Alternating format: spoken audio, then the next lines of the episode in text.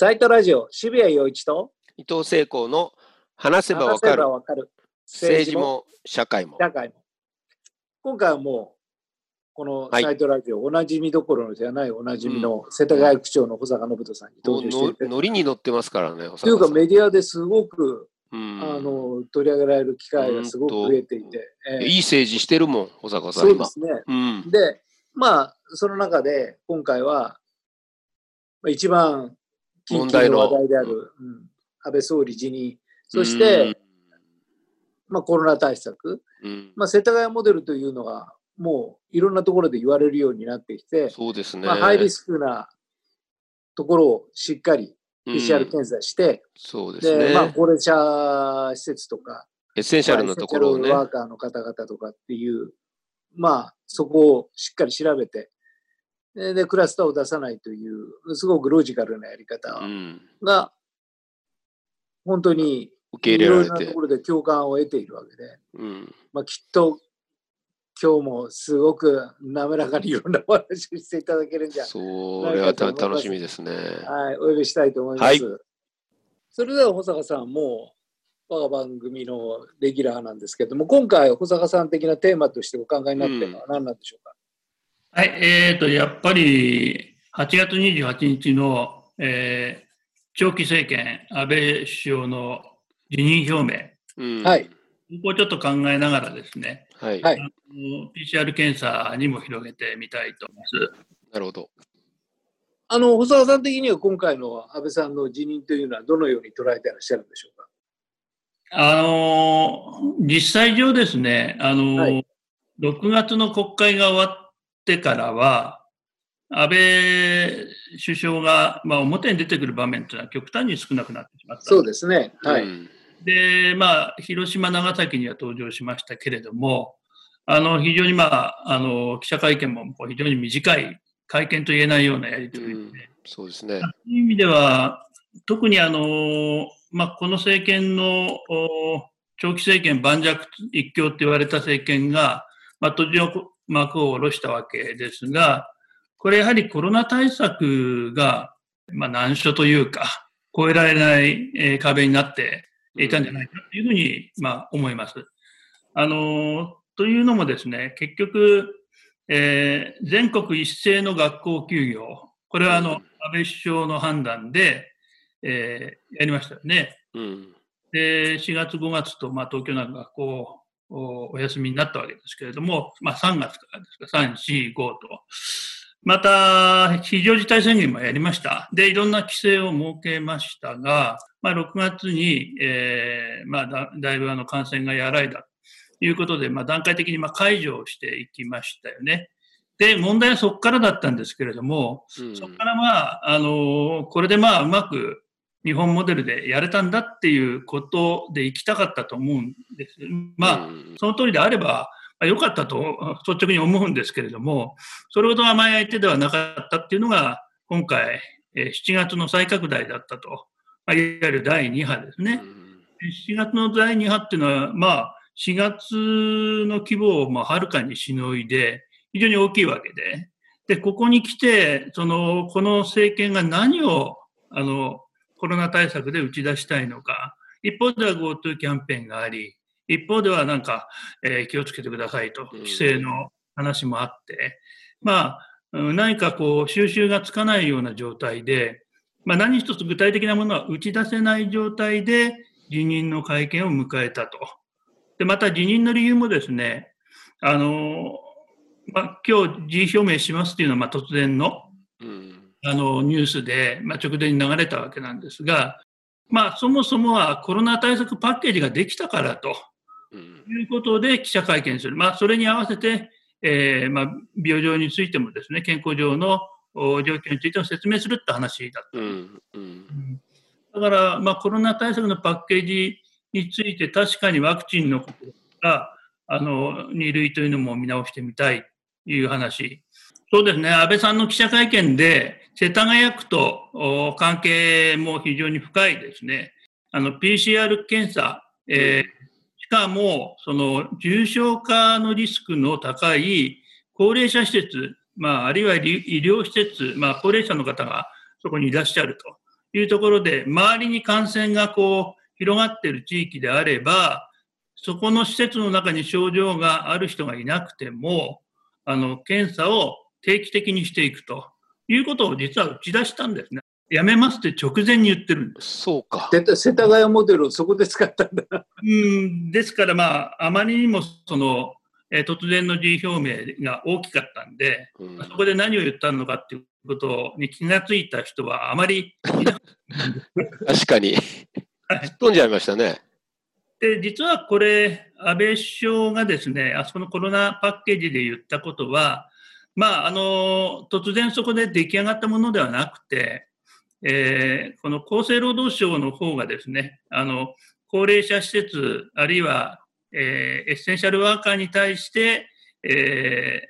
感染が出てなくてもですね、えー、先回りして、えー、検査をやっていこうということに対して、まあ、あの、これはやれるんだという見解を、えー、8月上旬の段階で示し始めていて、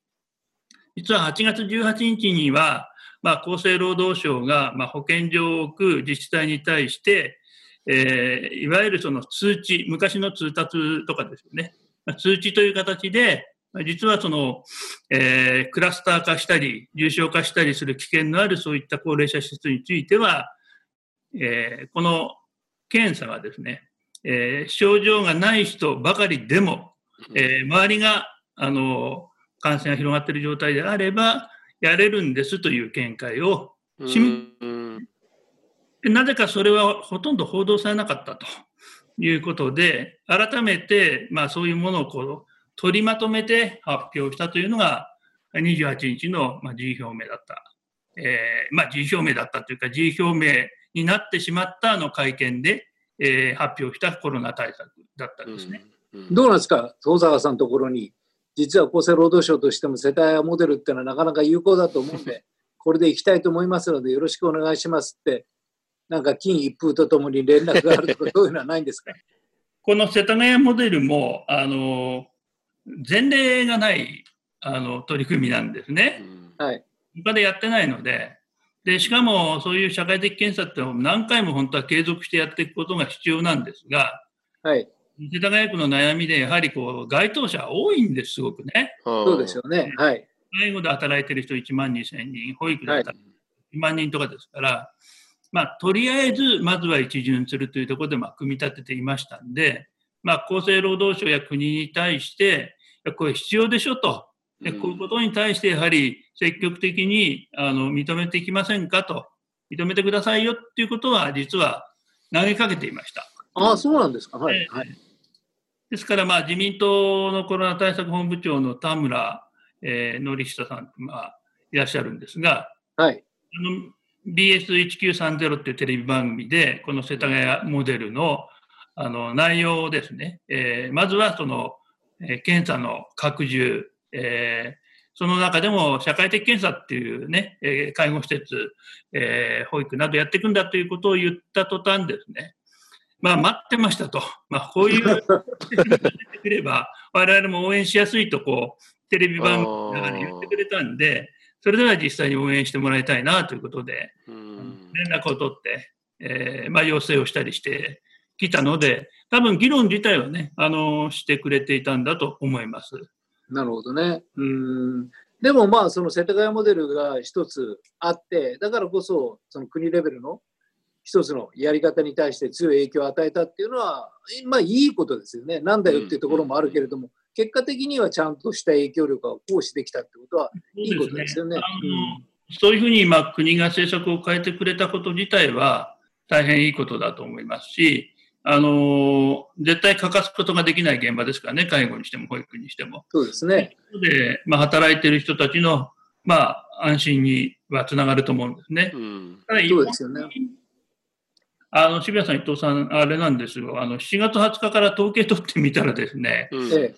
っと、7月20日までに、社会福祉施設、まあ、介護施設とか保育園、えー、などですね。で、21箇所感染が起きてたんですが、8月の末まで、7月20日から8月の末までの、えー、統計を取ってみるとですね、これがあの49箇所に今膨れ上がったと、約倍だったんですね。はいはい。だからまあ連日のように、どこどこの高齢者施設で、どこどこの訪問介護ステーションで、どこの保育園でって話が、毎日のようにあの来てましたから、うん。本当にまあ、あの、主張に迫迫られて、えーまあ、提言してきたということが言えるんですね。うんまあ、これによって本当に明らかに感染は抑制できると思いますし、えーその中で、まあ、新たなクラスターを生むっていうリスクは、まあ、減るわけですよね。で、やっぱり発想の転換だったわけじゃないですか。もう、は発病して何しても見てくれない、PCR 検査も何もやってくれないっていうのが、基本的に今までの国のやり方だったわけで、で世田谷モデルっていうのは無症状でもやれっていう話で、うんまあ、発想の転換ですよね、本当に。うんだから、それができるっていうのはすごいことで、やっぱりハイリスクのところを止めるという、漫然とその感染症を恐れているのではなくて、そのきっちり感染が起きてはいけないところを止めるという、その発想の転換っていうのは、ものすごく有効で、やっぱり国もそうだろうなと思ったから変えたんですよね、やっぱり。あの、渋谷さん、伊藤さんですね。あの、これ確かにあの、安倍首相のその辞意表明っていう、まあ、最も注目される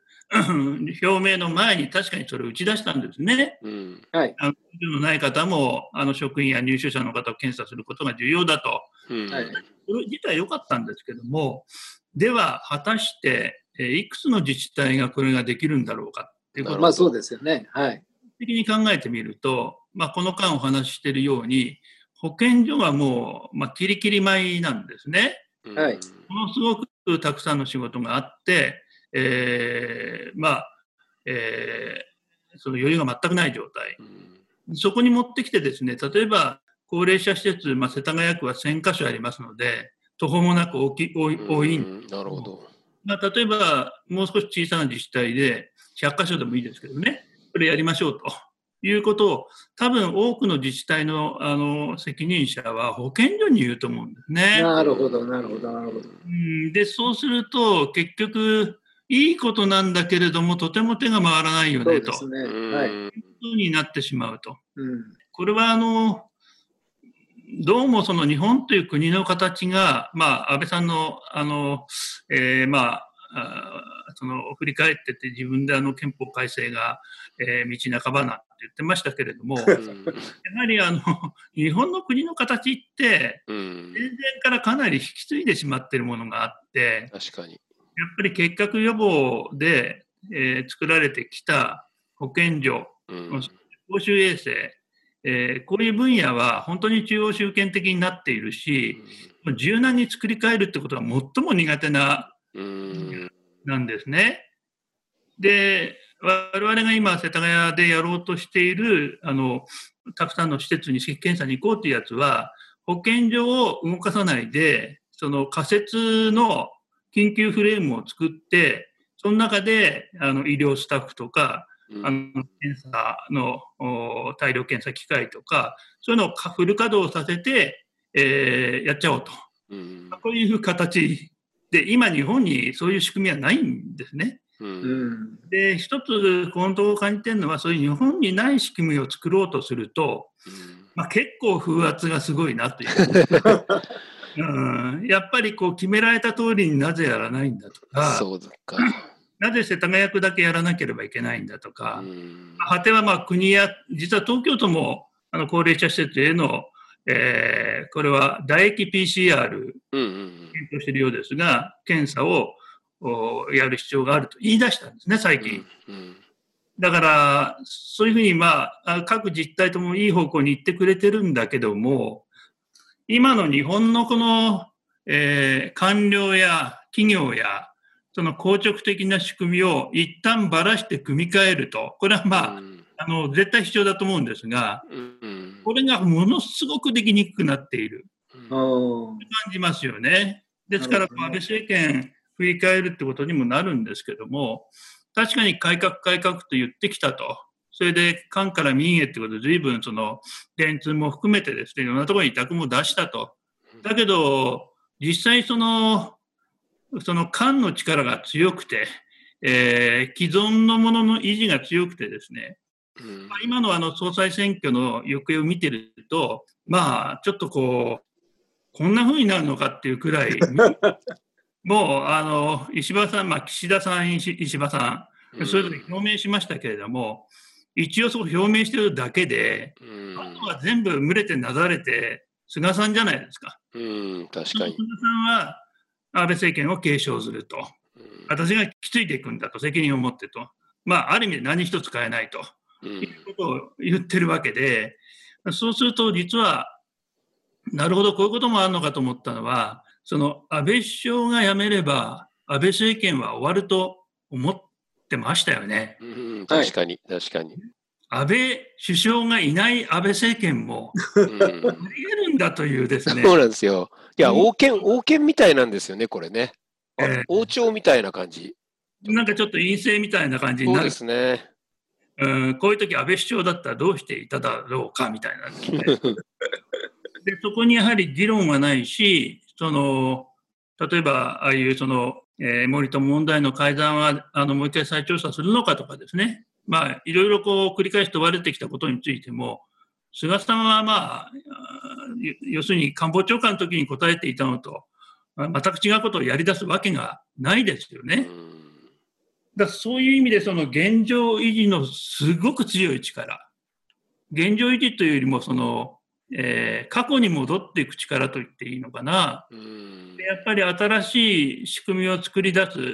まあ日本はそれ得意なあの社会でもあったんじゃないかと思うんですね。うんそれがいつの間にかですね、その若い世代も含めて、いや、そのルール通りにとか、あるいはその今ある決まりに沿ってとか、うん。ということを言い過ぎて自情自爆になってですね、うん。コロナ対策はその決まりが古すぎるからうまくいってこなかったわけで、うん。だから法改正が必要なんだけど国会、えー開きたくないからそれもやらなくて、まあ、ある種、そのなるに任せたに近い状態ですよね。うん。だからまあ検査ぐらいきちっとやっていこうっていうこと自体は評価できますけども、なんか日本社会の、あの、今、この現状っていうのは、どう、これは大変なですね、うん停止というか、まあ強いものにみんななびいていけばいいんだと、うん、そんな感じしませんか？どうでしょう？しますしますね。多い。だから本当に暗いですよ。だから本当に今、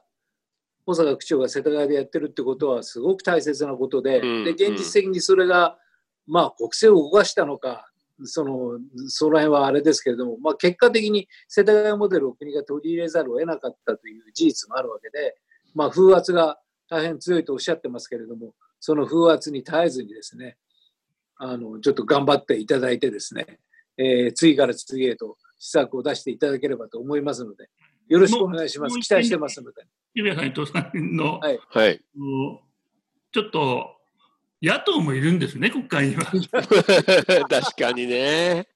何ですか、保坂さん、そこにいたじゃないですか。国民民主党が合流するっていう話。まあ、見事に総裁選挙のうねりの波波と波の間にも見えないくらいになってますけども、うんあの本来ならですね、この現状維持が強い強い、あの何か変わるってことはあまりないっていうのが明確になったらですね、あのやっぱり野党の存在感というのはあの相対的に上がってくるはずなんですうんね。だから今回のその、えーコロナ対策にしても、まあ、どんどんその自民党政権にやらせて、いろんなアイデアを。うんどんどんその、あの、当事者として責任持ったこう、えーまあ、現、あの、意見とかね、そのプランを表明したりしていくといいなっていうふうに思うんだけど、なかなか、あの、心配してます、そこは。うん聞こえてきませんもんね。保坂さん、古巣なんだから、アドバイスしてあげないと君たちいや、そうですよ。か何やってるんだ今や影の総理なんだから。地方から動かしてますからね、保坂さんだけでしょ。で、野党は何にもしないし、安倍政権は陰性になっていくし。ねあ野党の中で、あのやっぱり次の世代、えー若手の議員の皆さんとお話をしたこともあのこの間ありましたし、はいまた勉強会なんかに呼ばれてね、あのはどんな取り組みなんだっていうことで、お話もして、まあ、共感をしていただいてるんですけども、うんはい。かに国会っていうのは開かれないと、その野党の中で議論していても、なかなかこう、うん世の中に見えないってことは、まあ、あるんですが、やっぱりここはあの思いっきり質の高いシンクタンクを作ってですね、あまさにまさに、それは素晴らしい。でやっぱり国民の世論調査で見ると、7割ぐらいコロナ対策なんとかやってくれですよね、今うね。ん。はい。それを石破さんに期待する、あるいは誰に期待するっていう、野党にっていうのはあまり、あの今、期待少ないんだけども、うんでもね、あの世界中の科学者とか、えうん。ー優秀な人たちがもう毎日寝ないで取り組んでるわけですから、そうです、そうですそう。いう質の高い情報に接して、共にあの共同作業している、あの日本にいる、えー研究者の人たち、科学者の人たち、何人もいますので、うんそういう人たちの総力を結集してですね、こうやろうぜということを素晴らしいエを持って、あの迫っていったらですね、うん必ずこれ変わってくると思うんですようんね。保坂さん、それクラウドファンディングしてくれたら、もう国民がみんなお金出しますよ、そのシンクタンクに。それが内閣になりますよ、本当に。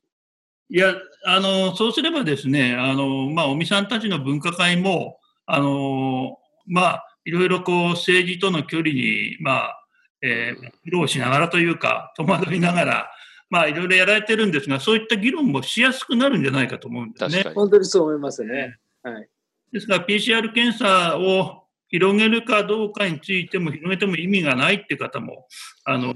メディアの中にも若干いらっしゃった。えーまた各国の状況もですね、えーだんだんと変化してきていると。うんで、あのやっぱり新型コロナウイルスっていうウイルスは、やっぱり、あのそれぞれの国で、少しずつ違うかもしれないけど、根本的な対策って共通だと思いますんで、うん。何かやっぱり世界が、その、知恵を総合してですね、まあ人類そのものに降りかかった、まあ我々のうん社会が生み出したある種のおごりとですねうん、その自然破壊や、